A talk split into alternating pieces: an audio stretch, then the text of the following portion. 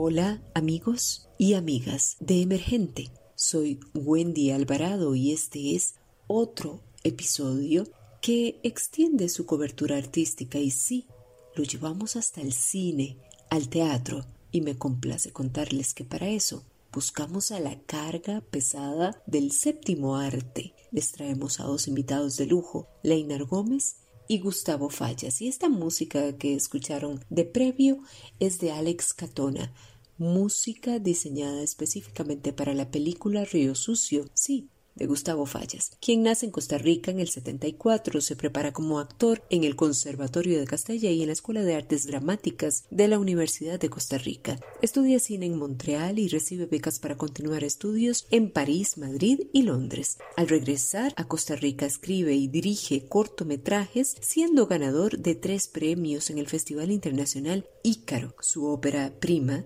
se titula Puerto Padre 2013 y con ella recibe numerosos premios. El Festival Internacional de Cine de Costa Rica, como mejor dirección, guion, película, fue seleccionada para el Festival Internacional de Cine de Guadalajara, Panamá, Festival Latino en Alemania, Cine Mundi de Brasil, Festival Latino de Chicago, entre otros. Su segunda película, Río Sucio, también es acreedora de destacados premios como el Fondo de Sinergia de Centroamérica, Fondo Ibermedia, así como el Premio Nacional de Artes Visuales en la categoría de Dirección 2020 en Costa Rica. Trabajó como profesor y coordinador académico de la nueva Escuela de Cine y Televisión de la Universidad Veritas. Bienvenido, Gustavo. Gracias por engalonar este espacio de emergente. Gustavo Fallas, querido Tavo, qué honor tenerte en este espacio de emergente. Muchísimas gracias por estar acá.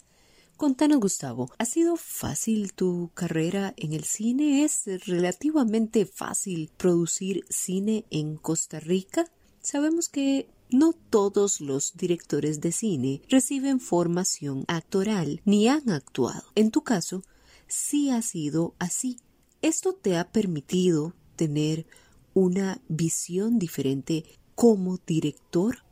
¿Por qué se puede decir que por medio del cine se construye o bien se fortalece la identidad, la idiosincrasia de un pueblo? Hola Wendy, muchas gracias por invitarme a este espacio de emergente y gracias por permitirme compartirlo con mi amigo Leinar Gómez, a quiero mucho y a quien además admiro mucho. Bueno, pues, la verdad es que hiciste varias preguntas en una, entonces yo creo que es también una respuesta en una, porque yo entré en el cine gracias a la actuación, fue actuando siendo niño, me llamaron para hacer un casting para actuar en una película en la que dichosamente fui seleccionado como protagonista y a partir de ese momento me volví loco con el cine y con lo que implicaba. Entonces, definitivamente, yo estuve cerca de la actuación y de qué se sentía ser actor y a partir de ahí también qué se podía hacer con ese lenguaje, con las cámaras, con todo este otro mundo que es fascinante, ciertamente. Y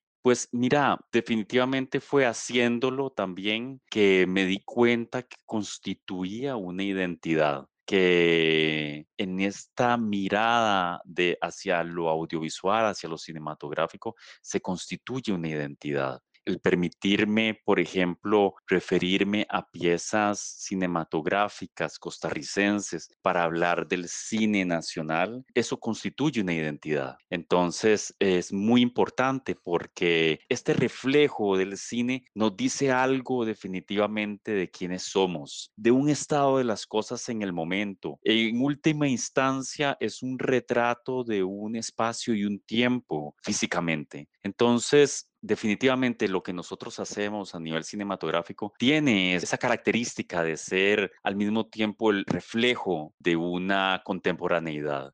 Y eso yo creo que es muy importante tenerlo en cuenta, tenerlo en cuenta también a nivel político, porque lo que nosotros decimos de nosotros nos ayuda a comprendernos también nos ayuda a elaborar sobre nosotros mismos. Tiene todos estos elementos lo cinematográfico y no es fácil en un país además que es, tiene limitaciones de cantidad de gente, de público, ¿cierto? Porque nosotros en un quehacer de un arte tan costoso, efectivamente las dinámicas con los públicos eh, son importantes. Entonces, ciertamente el cine costarricense ha batido una lucha para poder eh, existir, para poder reflejar una identidad en espacios nacionales y en espacios internacionales porque eso mm, definitivamente produce una forma de comprender el mundo y yo creo que eso es muy importante.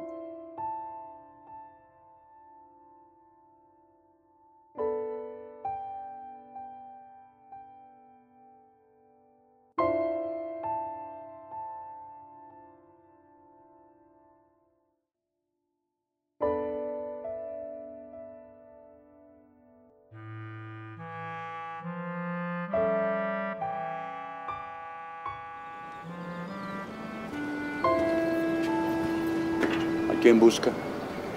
Bien. Estábamos esperando. Es el hijo chico. La próxima semana llega un barco.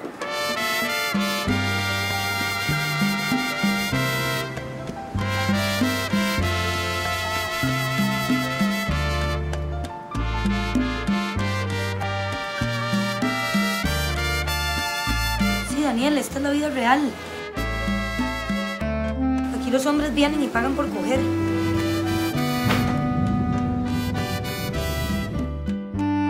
¡Yo no soy tu hijo! ¡No lo soy! Daniel, sígame. Pero sobre todo tiene que hacer lo que yo le digo.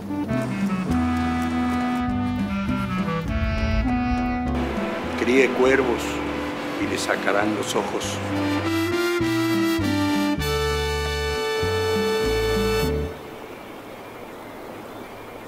Quiero ir. ¿A dónde se quiere ir?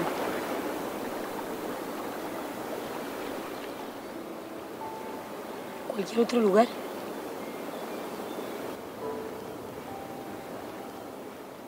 Gustavo, Puerto Padre, Río Sucio, ¿cuál de las dos te ha significado más? ¿Cuál de las dos te ha retado más? Creo que quizá la mayoría o la mayor parte de la gente no conoce el gran trabajo que requiere hacer cine y solo vamos y nos sentamos en la sala y, ya. O bien a veces eh, ni nos acercamos desde que sabemos que la producción es costarricense. Y si es de alguien no tan conocido o que no nos va a hacer reír, pues peor. De allí que la película no genere llenazo o en menos de dos semanas salga de cartelera. Contanos acerca del detalle de la producción de Río Sucio. Contanos cómo surge la historia, desde dónde surge esa historia, el tiempo de producción, todo lo que conllevó hacer esta película. ¿Cuál es el principal mensaje que quisiste dejar en la gente a través de Río Sucio? Cómo ha sido la recepción del público y ya para finalizar, no sin antes agradecerte tu presencia en este espacio, contanos acerca de tu más reciente proyecto Lázaro y qué otros más tenés en mente. Gracias a vos, Wendy, por el espacio para que conversemos también, porque siempre es, la verdad, interesante abordar los procesos creativos, ¿cierto? En realidad, cuando me preguntas por Puerto Padre, por Río Sucio, por Lázaro, yo pienso mucho en los procesos creativos que, que llevaron a cada una de esas películas. Digamos, la relación que mantengo con las películas, las mantengo a través de su proceso creativo, de lo que me implicó a nivel humano y estoy muy agradecido con ambas películas por eso. La verdad es que cada película es la posibilidad de encontrarnos con gentes, con ideas, con propuestas, con energía esencialmente una gran energía creativa y estar realmente rodeado de energía creativa es para mí el placer más grande y por eso siempre lo estoy celebrando, siempre estoy intentando estar en esa, digamos, sintonía de energía creativa con los grupos que me rodean. Eso es, digamos, para mí un valor, un valor muy importante que tiene la producción cinematográfica, que la generamos en grupo y que también, a pesar de que hay algo que es muy personal dentro de los proyectos, proyectos, cada uno de estos fotogramas para decir algo de películas, cada cuadro, cada plano, tiene un esfuerzo grupal sin el que no se podría hacer. Entonces eso me parece que es lo que yo más rescato de mis procesos cinematográficos. Y mm, bueno, creo que por ahí también va mi búsqueda la búsqueda en Lázaro, por ejemplo, tiene que ver también con una serie de temáticas en las que me gusta pensar y la dinámica de producción que nos permitirían contar estas historias. También hay algo ahí que es de carácter estratégico, eso me gusta mucho. Y me interesa mucho mm, profundizar en algunos temas en los que, digamos, es como si fuese mi jardín. Yo sé que es un jardín en donde he ido cultivando algunas plantas, algunas semillas y las veo florecer y sé que de alguna manera tengo una relación con estas preguntas y lo que hago de alguna forma es reelaborar sobre ciertas preguntas, reelaborar sobre ciertos fenómenos que me rodean y tratar de decir algo con respecto a eso, de contar una emoción con respecto a eso. Esa es esencialmente la relación que yo tengo con lo cinematográfico, eh, una relación de proceso. Muchísimas gracias Gustavo por cedernos tu tiempo y ofrecernos estas maravillosas respuestas. Y claro, también compartimos este espacio con Leinar Gómez, uno de nuestros actores emblema con una amplia trayectoria nacional e internacional, actor de teatro, cine y televisión. Es conocido por sus papeles como Elías en la película Puerto Padre del director costarricense Gustavo Fallas, Jason en la película Presos de Esteban Ramírez y de John Burgos alias El Limón, lugarteniente y último guardaespaldas de Pablo Escobar en la serie Narcos de Netflix. En el 2017 gana el premio Iberoamericano de Cine Fénix al mejor ensamble actoral con el elenco de la segunda temporada de la serie Narcos. Bienvenido, Leinar Gómez. Gracias por compartir con nosotros y nosotras en este espacio de emergente. Y contanos, por favor, para iniciar. También te voy a hacer varias preguntas en una, pero ya sabes, acá el tiempo es oro. ¿Tenés alguna forma particular de estudiar tus personajes? ¿Te has rehusado en algún momento a interpretar algún papel? ¿Cuál de tus personajes ha traspasado, se ha internado en la piel de Leinar y te ha movido el piso? ¿Qué puedes decir que es lo más atractivo que tenés para estar en la mira internacional? Primero que todo, gracias por este espacio. Bueno, yo creo que es un momento importante en el cine. Para mí, justamente al tiempo que te hago esta entrevista, cumplo el instante en el que tengo mayor proyección a nivel mundial como actor con una serie de narcos que está eh, disponible en todo el mundo sin restricción por alguna región. Ecuador hay una película mía, en Colombia se acaba de presentar Presos, en España está disponible El despertar de las hormigas y se estrena en Francia una película que hice hace unos cuantos años. Y creo que es un buen momento para mí, así que te agradezco por este espacio para socializar mi experiencia. Con respecto a la formación de los personajes, es muy variado porque cada persona tiene su, su método y el mío pues básicamente es el de estudiar primero el guion, eso es muy importante, comprender todas las posibilidades que tiene el guion y a partir de ahí proponer posibles situaciones, posibles diálogos que tengan los personajes dentro de la historia. Y ya luego cuando se tiene claridad o al menos una certeza próxima del lugar que posee este personaje dentro de la historia, pues aporta mucho las referencias bibliográficas tratándose de algo que sea construido. Y bueno, y si se tratara el caso de alguien que sea bibliográfico, que es más difícil, dicho sea de paso, pues también recurrir a toda la información que esté disponible. Yo creo que eso es un proceso muy diferente en cada proyecto y no hay una fórmula. A esto quiero llegar con que yo a lo largo de mi carrera he ido paulatinamente implementando ajustes que me permiten llegar al set de filmación y sobre todo tener una buena comunicación con los colegas. Yo creo que ese es el último paso antes de realizar un trabajo satisfactorio. En cuanto a los proyectos que he realizado, sí he rechazado algunas propuestas, algunas de ellas porque mm, a pesar de que respeto y considero que todo el cine es importante, también pienso que hay proyectos con los que yo tengo preferencia por verme en pantalla. Y eso me pasó con algunos proyectos en los que yo consideré que quizás al menos lo que estaba plasmado en el guion no era necesariamente como lo que a mí me, me interesaba a pesar de que yo he hecho papeles mayoritariamente que tienen que ver con un señalamiento social, ¿verdad? Desde el crimen, etcétera, que podríamos decir muy ligeramente que son personajes malos. No obstante, no es así porque hay toda una, una creación de fondo y hay toda una cuestión psicológica para, para llegar a, a conformar un personaje. Y categorizarlo como bueno, malo, etcétera, es muy, muy ligero, muy fácil pero no termina ahí la, la, clasificación de un personaje. Y esa sí, ha sido una de las razones por las cuales he, he tomado la otra senda, la, la, senda de seguir por los proyectos que yo considero que son los que me podrían abrir camino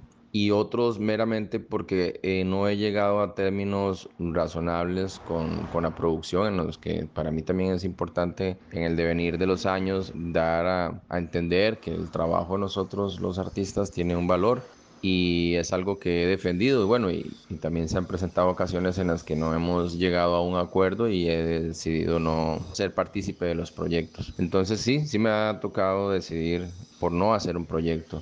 En cuanto a a la permanencia o al atractivo por producciones en cuanto a mi participación. Son muchos factores. Hace muchos años yo empecé a actuar y, y, puse mucho esfuerzo y dedicación y yo creo que eso ha ido encadenando muchas cosas y esas cosas han ido permitiendo que pueda ser más intuitivo, que pueda ser más preciso, más conciso, llegar a la pantalla con algún tipo de seguridad. Yo creo que todo tiene un, un fundamento. Y ese tipo de seguridad, ese tipo de intuición, ese tipo de precisión que he tenido en mis primeras películas son productos de, de mi trayectoria en el, en el teatro. Y luego mi experiencia actual se apoya en esas películas que fueron las primeras. Y yo creo, en palabras del, de mi querido amigo y director Esteban Ramírez, que algo que me favorece es el, el carisma. Él dice que yo soy una persona muy carismática ante la cámara Y bueno, y creo que eso a nivel de proyecto es interesante porque si bien es cierto el rostro cinematográfico con el que yo cuento puede acoplarse a un espectro amplio latinoamericano, también puede superar un poco la barrera de, geográfica y calzar en otros espacios. Y yo creo que eso es lo que a mí me ha sucedido, que, que, he tenido una dualidad en pantalla que me permite actuar en un rango en el que puedo tener como un personaje un comportamiento más más carismático, menos carismático, con un rostro más suave o con un rostro más duro. Y yo creo que eso es lo que ha permitido que pueda tener un amplio atractivo a nivel internacional. Y también sumado a eso, las experiencias en las obras en la pantalla. Creo que eso eh, indiscutiblemente me ha permitido ser más preciso en las actuaciones que he tenido.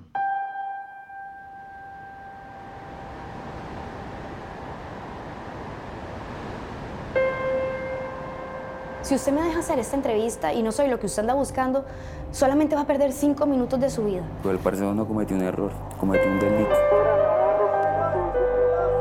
Es su vida, vamos, es su vida. Eso. 10 le cuestan 20. Que mucho más. ¿Y tienes novio? Desde hace cinco años. Yo no sé quién la cuida, yo no sé por dónde camina ella, yo no sé si está expuesta a algún peligro. Este no te conviene, pero Tienes que pronunciar.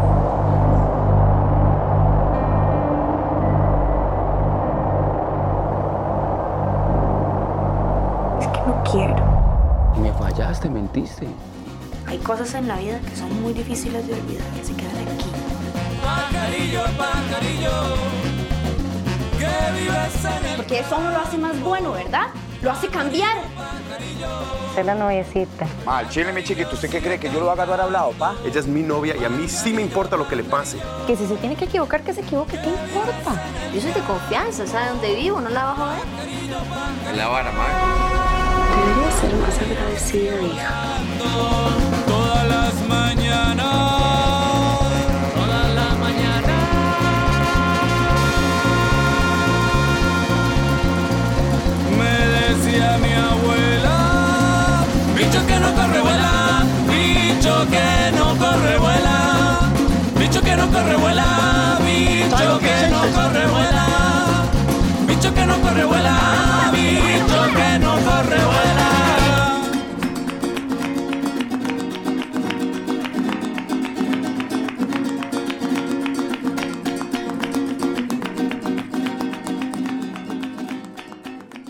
Otro lado, Leinar, y ya para finalizar, no sin antes agradecerte infinitamente por darnos este espacio y compartir con nosotros y nosotras acá en Emergente Contanos. Todo actor o actriz de teatro podría amoldarse perfectamente a la primera, al cine o a la televisión. ¿Vos cuál preferís? Además, el actor o actriz podría llegar a estar en una posición de escoger con qué director o directora trabajar o solo lo ves en la dirección contraria. Además, de que nos contés los detalles de tu último trabajo filmado en el desierto de Almería, ¿cierto? ¿De qué trata la película? ¿Cómo va? ¿Cómo se llama? ¿La vamos a poder mirar en Costa Rica? ¿Y qué nuevos proyectos vienen de la mano y el corazón, la entrega, la pasión de Leinar Gómez? Infinitamente agradecida, Leinar, por tu participación en este espacio de emergente. Moldarse a la primera participación ante una pantalla o ante una cámara más bien y posterior a la pantalla, yo creo que sí es posible. El oficio de la actuación en el teatro es, al menos para mí, en la base que me ha permitido llegar al cine y yo indiscutiblemente considero que sí. Dependerá además de las herramientas que da la actuación en el teatro, la disposición que tenga el actor y la actriz para poder comprender que son lenguajes con ritmos diferentes, más pronunciados en el teatro, que corresponden a una gesticulación, a una corporalidad y más desde una parte introspectiva e interior a nivel cinematográfico que pasa por unas emociones con un grado de contención distinto. En el fondo es un asunto de energía y un actor o actriz que logre controlar la energía, hacerla más grande en un escenario teatral y contenerla ante una pantalla, yo creo que sí, indiscutiblemente está apto. Y desde luego que cuenta la dirección por parte del director, también el apoyo del equipo técnico. Todo es un conjunto al fin de todo lo que se hace en el cine y en el teatro. Sí, hay posiciones de los actores en los que pueden decidir con cuál director trabajar o no. Bueno, tiene que ver un poco también que la mayor parte de las películas las escriben y las dirigen sus los directores. Yo creo que en el caso de los actores, en mi opinión, mayoritariamente pasa por los guiones. Es como un guion que te resulte atractivo o que no te resulte atractivo. Y sí hay casos puntuales en los que los actores y las actrices dicen mm, que no quieren trabajar con algún director o una directora. Son los menos los casos, pero sí, sí hay. Yo, en cuanto al, al teatro y al, y al cine, es un dilema porque a mí me gusta más el teatro, pero prefiero hacer cine.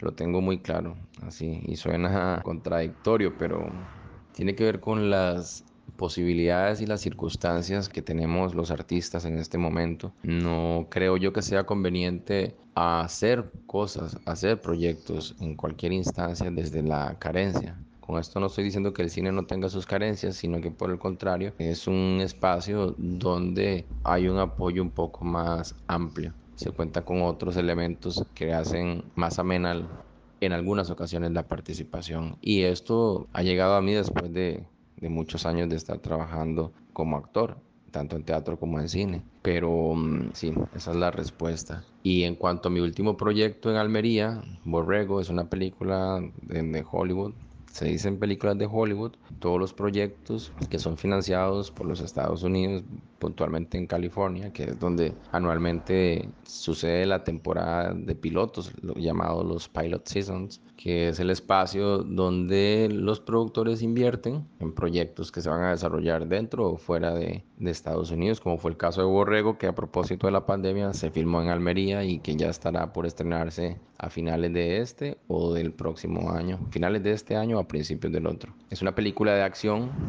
con un buen reparto, con una buena dirección, con un buen equipo técnico y la historia está alrededor de todo lo que sucede en un desierto, con un grupo de personas que accidentalmente se encuentran a propósito de un accidente aéreo y bueno, resultó ser que este avión que se estrella en el desierto es un avión que procede de algún país de América Central y transporta sustancias que son ilícitas y eso hace que entren en un conflicto los personajes que encuentran al que se estrella en el avión y a partir de ahí se genera una persecución dentro de este poblado que está inmerso en el desierto. Es una película que permite que esta situación vaya a reflexionar sobre el papel que tenemos las personas en una circunstancia inesperada y cómo la vida puede cambiar de un momento a otro y cómo las decisiones que tomamos pueden salvar o no la vida de alguien. Y pues esa es un poco la anécdota por la que se cuenta nuestra película Borrego, que se estrenará, espero yo, el próximo año y con posibilidades de hacerse este año. Pues aquí les dejo las respuestas y espero que estén muy bien y gracias a todos los que nos escuchan. Un abrazo y muchas gracias.